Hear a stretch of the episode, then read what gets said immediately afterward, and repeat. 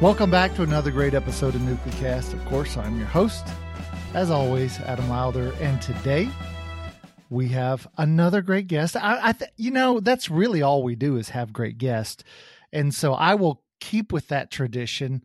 Today we bring to you Brigadier General Bill Murphy, who is the Special Assistant for NC3 Matters at U.S. Strategic Command, making a lot of important and useful decisions about NC3 Next, our future nuclear command, control, and communication systems.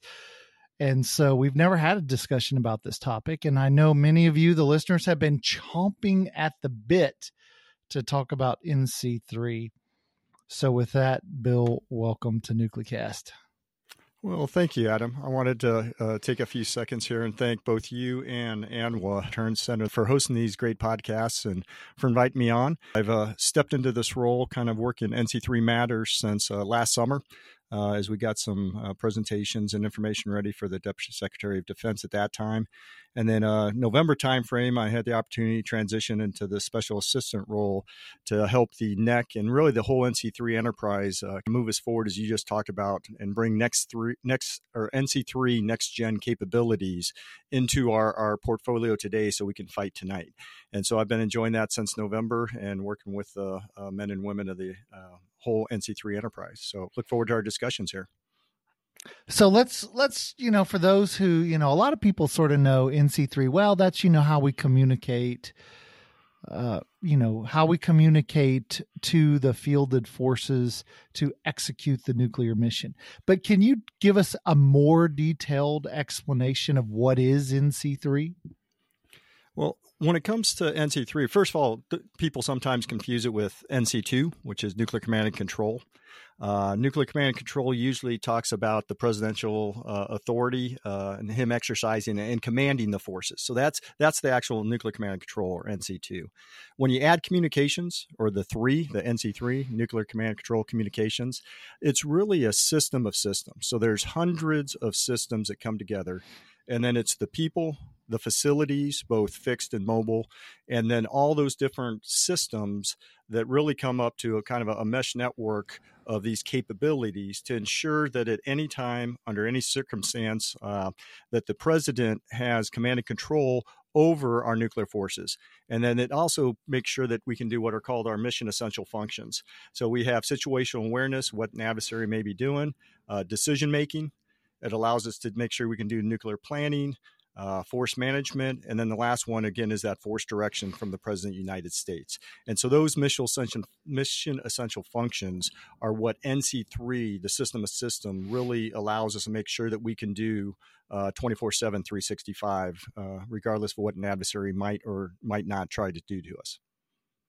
Yeah, I mean, Curtis McGiffin and I have called that the detect, decide, direct nexus of the three fundamental things that you got to do. So now if, as you think about NC3, and you said it's a lot of systems. So we know for, this is more than 100 systems. It's a system of systems. Can you give us a little more description perhaps of, this system of systems? It's communications, it's integrated tactical warning and attack assessment. Tell us a little more about exactly what it is. Well, it's actually, it kind of goes back to, as you said, your three Ds, but I'll go back to situational awareness. So that you just identified the integrated tactical warning and attack assessment. It's called ITWA.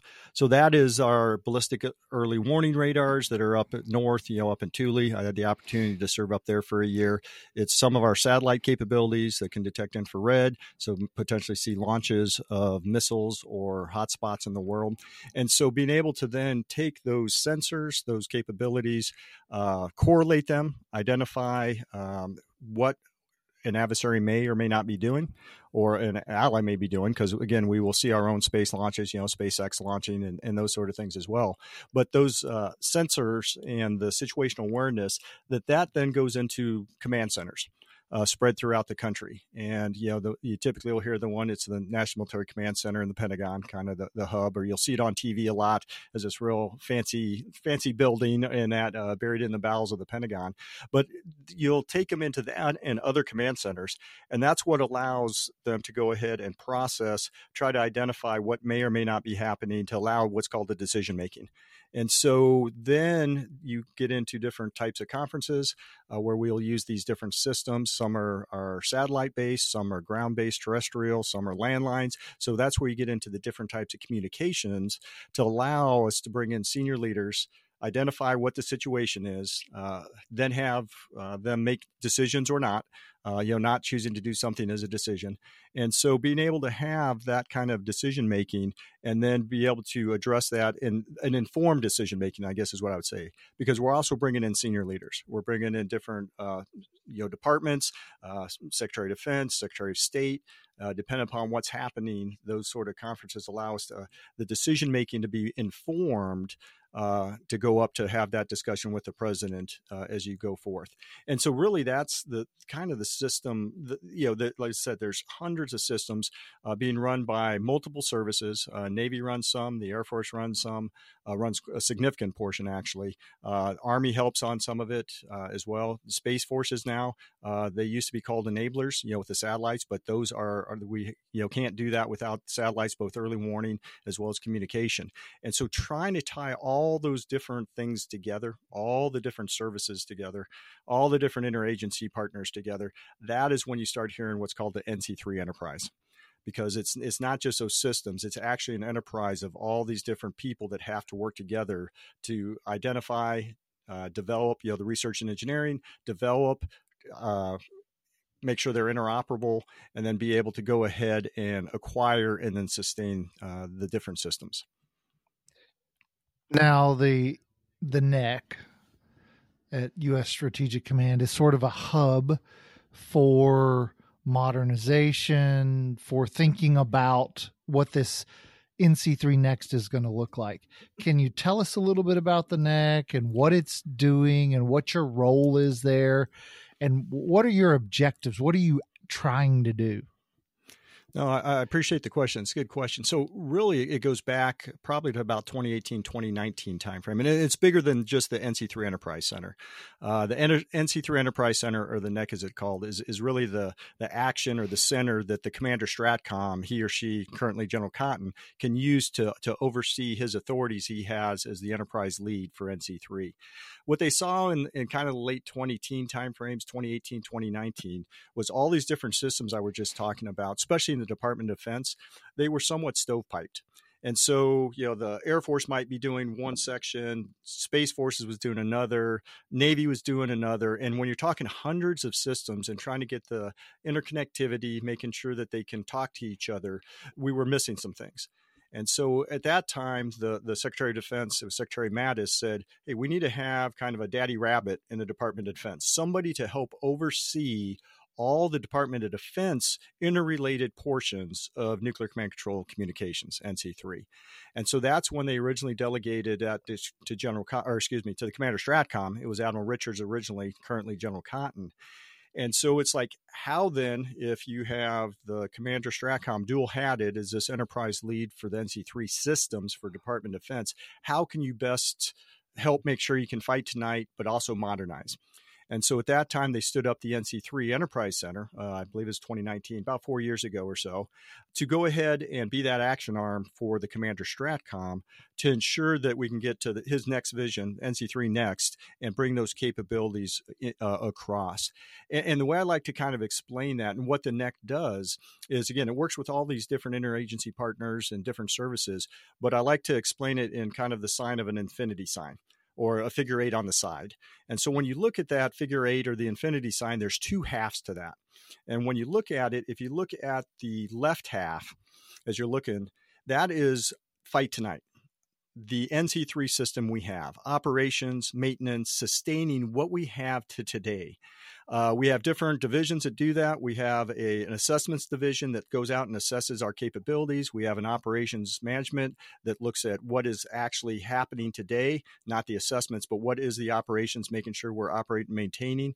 We have a requirements division that's more closely to the center, because if you look at the center, that infinity sign, that is today. So that's a cut line of today. So everything to the left is what we have available today. Everything to the right is NC3 Next capabilities that we're trying to pull through the center line to make sure we can use those today. And so the NC3 Enterprise Center also has what's called the Next Generation Division. And so they're currently looking out into the future of what capabilities, what technologies emerging, how can we utilize those and bring them through the center line from modernization to current fight tonight capabilities, or NC3 current. And so the divisions work across that spectrum of that infinity sign to ensure that we're being able to always have the capabilities we need today, but at the same time, making sure that we're bringing the newest technology that we can across that center line and bring it into our fight tonight. And so those are the really kind of how the different divisions do that. We also have a software or engineering division out. They're primarily out east, but they really go in and do digital engineering and digital twins of this system of systems, the NC3. And so they've been working hard at that, getting better every day. We're getting more details into that to allow us to run different scenarios, simulations, and help identify how we can improve and take those technologies and whether they're going to be beneficial before we ever go out and actually purchase them. And so those are some of the different ways that the NC3 Enterprise Center is addressing the need to modernize and bring things from the right side of that infinity scene. And we call it the NC3 polarity paradigm when you look at that, because it's you can't have one side too big or the other side too big, and you can't lose balance on that. So you can't focus totally on the future or we'll lose today. So those are what the NC3 Enterprise Center is really attempting to do. And then that's also both internal within the Department of Defense and then external as well. So they work with the Office of Secretary of Defense, the Research and Engineering, kind of in the next generation area. We work with OSD ANS, Acquisition Sustainment, to make sure we can acquire and sustain the stuff we have today. And then a whole significant additional partners as well. So that kind of explains what we call our NC3 polarity paradigm of being able to balance the fight tonight with future capabilities. Yeah, you know, as I think about it, you really do have quite perhaps the most difficult challenge in nuclear modernization. I mean, we're building the Sentinel, and we've seen that some of the infrastructure components of it are proving a little more challenging than we thought initially. B-21, you know, that's a very advanced aircraft. LRSO, the new cruise missile, that seems to be on track. The submarine, the new Columbia class submarine, that's, you know, we're struggling to meet a workforce requirement to go out and build submarines. I don't know if you saw, but during the college national championship game, there were commercials asking Americans to come build submarines. And there's a website that's Go Build Submarines. And so we're dealing with all these challenges. But if you look at the complexity of the modernization writ large, NC3 is probably the most complex and challenging aspect of all of modernization, because you've got to take all of these systems to create a new system of systems, and you're in some respects you're going from a legacy analog system to a completely digital system, and then you've got to make sure that new digital system is secure, and it's just such a difficult challenge. And I guess I wonder, from the guy looking at that challenge, what are you doing? How are you thinking through how to address those challenges and how to make sure that whatever direction you may go, whatever systems you may acquire, that they meet those very challenging and difficult requirements? Well, first of all, again, good points there, but that's probably one of the biggest, when you're talking about the three different modernization efforts for the triad, is probably one of the biggest difference between those, the triad modernization and the NC3 Next or modernization of NC3. Because as you just hit, the Columbia is replacing the Ohio. The B-21 is replacing primarily the B-2. The Sentinel is replacing the Minuteman. NC3 Next is not replacing NC3 current. It's right. Not a one-for-one. We cannot build NC3 Next and then just swap it out. So we're really have to continuously, so that infinity sign or the polarity paradigm I talked about, that is actually sliding along the timeline every single day. And so what's happening is really our challenge is folding in these next generation capabilities into our architecture continually. So we have to bring those through. So that's really what we're trying to do. And a key to that is our digital engineering. And what I mean by that, that allows us to go in and bring in, different threats, bring in different systems, so we can have a baseline of what we currently have, but then we can also bring in, into this digital engineering modeling and simulation, be able to go in and look how these future capabilities may or may not benefit us. And then we can actually do trade space or trade-offs and look at the expense of this, weigh it against the risk, because what we're trying to do is we can no longer really afford to replace current systems with future systems that are identical to them. We have to look at other things as we're going forth. And so really one of the biggest ways we're doing that is integration. And so NC3 Center or STRATCOM is co-partnering with OSD ANS to go in and use data-driven decisions to look at future architectures and capabilities, pull them through data-driven and analysis tools to help identify before we ever go build the things and make sure that these pieces and parts are going to play well together so that we can continue and bring them across into the current NC3 and into the left side or the polarity paradigm. Yeah, you bring up a good point, and unfortunately it's that time in the show where we have to take a quick break. But when we come back from the break, you've mentioned a couple times digital twins, and some of our listeners may know exactly what you're talking about, and some may not. So could you give us, when we come back, a sort of a description of what you mean by talking digital twins and what they do? You're listening to NucleCast, and we'll be right back. This episode of NucleCast is brought to you by the ANWA Deterrence Center, whose mission is to educate Americans about the nuclear enterprise and strategic deterrence.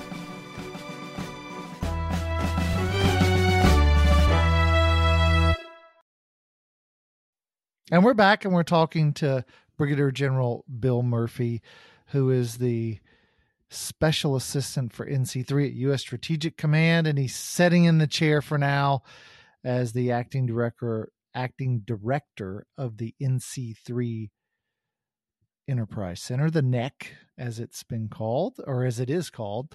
And we talked about this question of digital twins.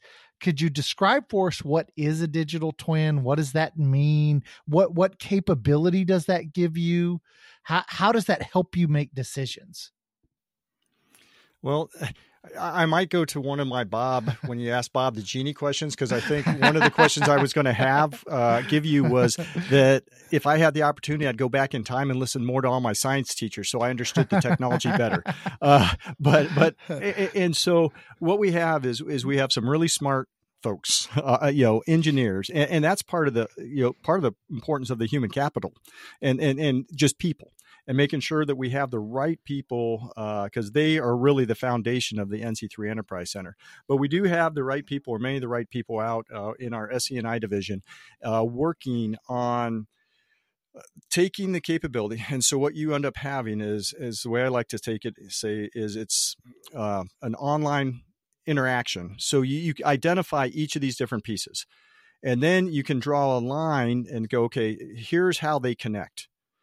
But then you look at the dependencies on those lines and how they might be cut or how you can make them stronger. And so it's digitally modeling each of these different capabilities and then using tools and, again, analytical models. And they'll come and they try to explain to me, but when they use the pictures, it's much better because they then can visually display what they're doing with all this math and science and stuff in the background.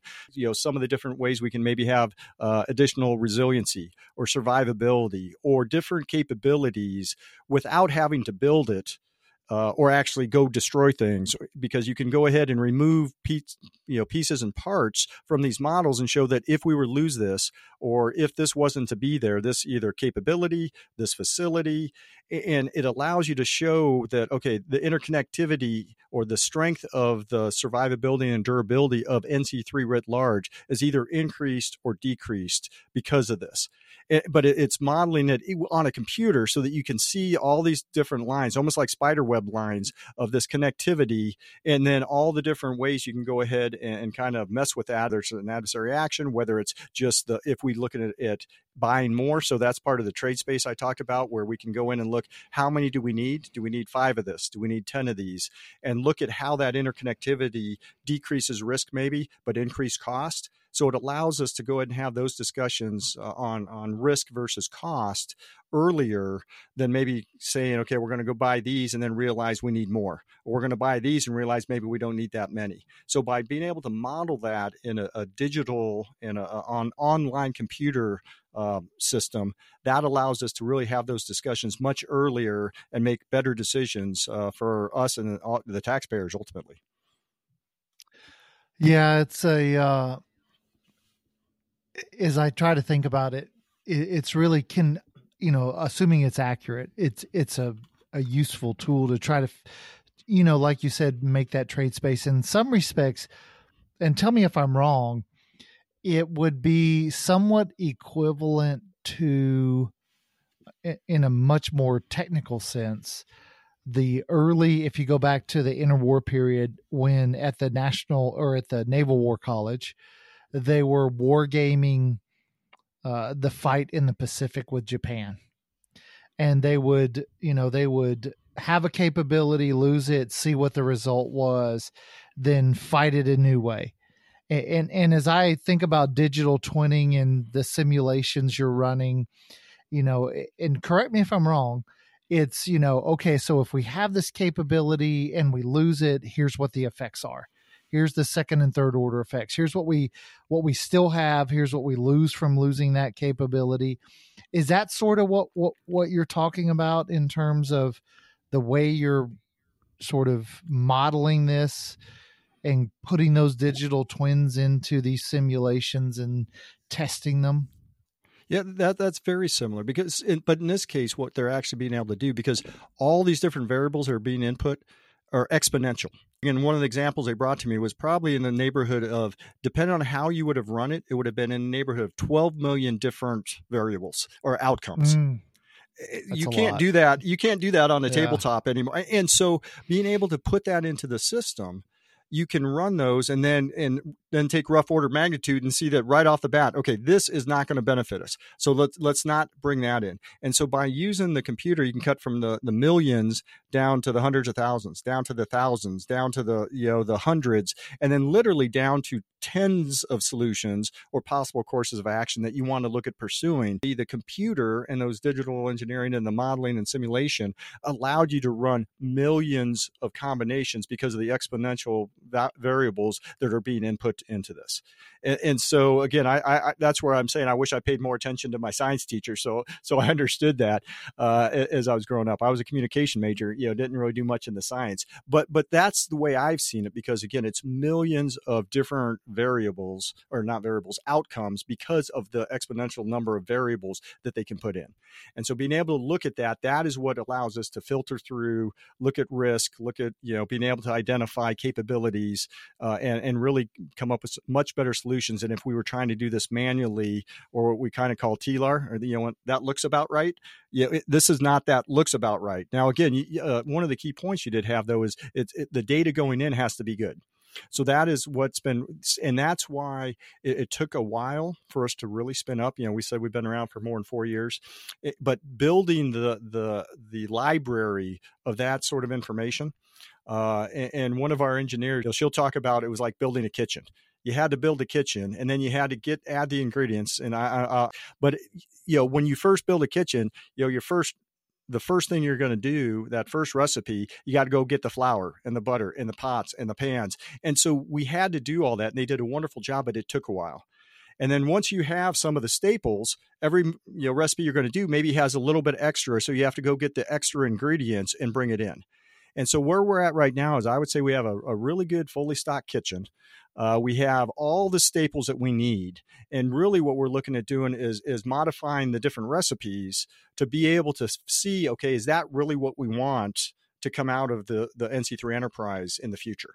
And so that's what they're doing, is they're changing the recipes, and, in the order of millions in the magnitude, because that's what the digital engineering and modeling and simulation allows us to do with today's type computers.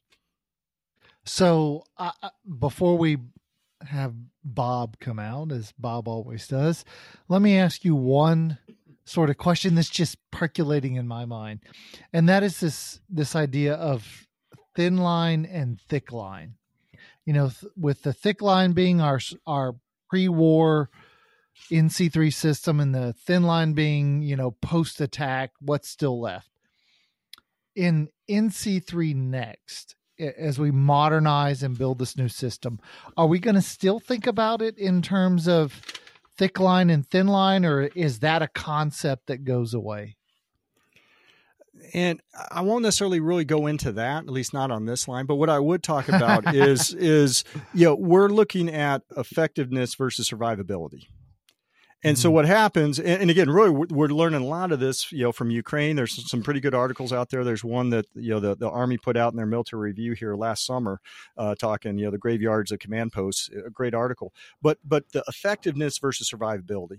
And what we mean by that, they talk about people, networks, command posts, the physical dimensions, because the bigger you get, the easier somebody can find you. So your survivability decreases, but your effectiveness increases. So really that scale, or the trade-off between those, is what we're looking at.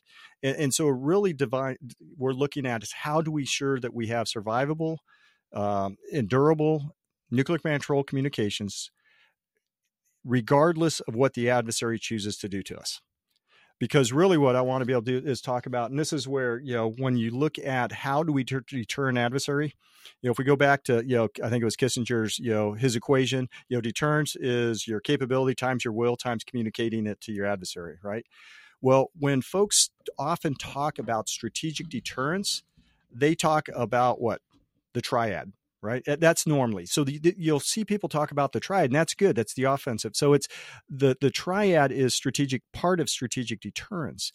The thing that I like to say, though, is that's almost two-dimensional. It can fall over. It's not stable. And our adversaries know that. Not stable by itself. And so really we have the pyramid, four-sided. It's the pyramid of strategic deterrence, because that base, the foundation of strategic deterrence, is your NC3, because that's what connects our senior leaders and all three legs of the triad, and make sure our adversaries understand that we have the capability to execute any of those legs, and the president has, anytime, anywhere. And so it's really moving it from the strategic triad to the strategic pyramid, making sure you understand that NC3 is foundational to that deterrence. And in order to have a capable deterrent, it's got to be survivable. And so that is how we kind of go back and bring it back around. So again, I won't necessarily say thin line, thick line, but survivable and durable nuclear command control communications is a requirement to maintain strategic deterrence into the future. Now, of course, it is that time in the show, and it's the time I know you've been waiting for, where Bob the Genie comes out, and as I rub my magic lamp, Bob, of course, pops out, and he grants all guests three wishes, but they must be in regard to what we've been talking about, and they cannot include world peace or infinite wishes or good looks or anything like that. So, General Murphy, what is your wish number one?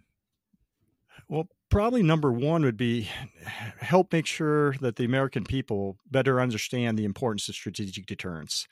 And I like to paraphrase, former Chairman Milley, back when he was the chief staff, and how he talked about how deterrence is much less expensive than fighting a war. Well, as we're seeing over in CENTCOM and over in Ukraine, that when you fight a war, we lose our national treasure.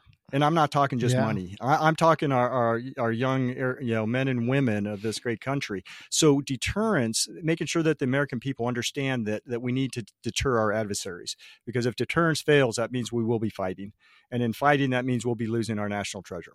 And so I think that would be my number one, is help them understand that and support the need for strategic deterrence. Yeah, that's a good wish. That's a good wish. And, when you mentioned General Milley and his comments when he was before Congress testifying on why does the nuclear arsenal matter to the United States Army, it's one of the greatest comments that I think any soldier has ever made. And because as you sort of point to, he says, the reason that the Army can fight and fight in Afghanistan and Iraq is because the deterrence deters our adversaries from attacking us in far more challenging ways than they already do. And that was him speaking as a chief of staff of the Army, even before he became chairman. So, exactly. It was a great quote. Okay. So we radically agree on that. Okay. So how about number two? What is wish number two? Number two is, it goes back to, I guess, the infinity sign or the NC3 polarity paradigm. And to me, I would want kind of any person or those that are talking and discussing NC3 or NC3 Next, make sure that they understand that NC3 Next is a journey and not a destination. And so that goes back to the fact that we're not going to just build NC3 Next and replace it. But there's a lot of people that I'm trying to help educate them on that we're moving along the timeline and we're pulling the next generation capabilities into current capabilities. But really, just making sure they know that NC3 Next is a journey and not a destination. Okay, that's a good one. I mean, it's a challenging journey. It's not an easy journey. So that's a good wish number two. How about wish number three? Probably the fact that I've been able to step in and really work with the men and women of the NC3 Enterprise Center and the nuclear, or the NC3 Enterprise writ large here. I just wish everyone out there could see the wonderful work that all the dedicated men and women of the NC3 Enterprise Center and then the Enterprise have accomplished over these past several years. There's so much they've done and that they're doing every day that ensures, our nation, and the nuclear deterrent pyramid is so strong that our adversary is never going to doubt our capabilities. Now, much of their work's classified, but by taking opportunities like this, I think we can help go ahead and sing some of that praise to these fine patriots and let folks know that. Now, I got to be honest with you. I agree with you that the NEC folks are great. I know the NEC folks, and they're a bunch of good people. But I'm a little disappointed in you that your third wish wasn't, because, we're recording this on Thursday, January the 25th. And 3 days from now, yours and my Kansas City Chiefs are going to be playing the Baltimore Ravens in the AFC Championship. So I was hoping you might ask Bob for a Chiefs victory in that game, but well, I'm not even sure if Bob could bring that one out. So even asking that one, and the fact I'm going to be overseas during the game, I'm not going to be able to see it anyway. So I'm going to try to not see anything. So I think I'll have that tape delayed for me. But no, I think my three wishes were a little bit better than that wish there. So I think yours is more a dream than a wish there, Adam. So. All right. Well, General Bill Murphy, Special Assistant at U.S. Strategic Command for NC3, thanks for joining us on this episode of NucleCast. Well, Adam, again, I just want to take a quick moment. Thank you and everybody at ANWA. And really, I want to make sure I thank Kimberly, who's going to be behind the scenes and taking our recording and hopefully make us both sound better than we actually are. So thanks to you and Kimberly for running this show and having us on. And I look forward to talking with you more in the future. And thanks to you, the listeners, for joining us on this episode of NucleCast. And we will see you next time. Well, it was great to talk to Bill. He's a personal friend. And of course, by the time he listens to this, it's going to clearly be public that he got a second star. So congratulations, Bill. It was great to talk about NC3 because, this is probably the most difficult aspect of our nuclear modernization. So hearing from him as the NEC director, the interim special advisor on NC3. I think that's the title. I got to make sure I get it right. But it was good to hear from him and good to hear about NC3. This has been a production of the ANWA Deterrence Center, a 501c3 that seeks to educate key decision makers, stakeholders, and the public to ensure a broader understanding of the nation's strategic nuclear deterrent. Our executive producer is Kimberly Charrington, and this episode has been engineered and mixed by David Krunkel. Help us grow our followers by sharing it and follow the show on LinkedIn, Facebook, and Twitter at NucleCast.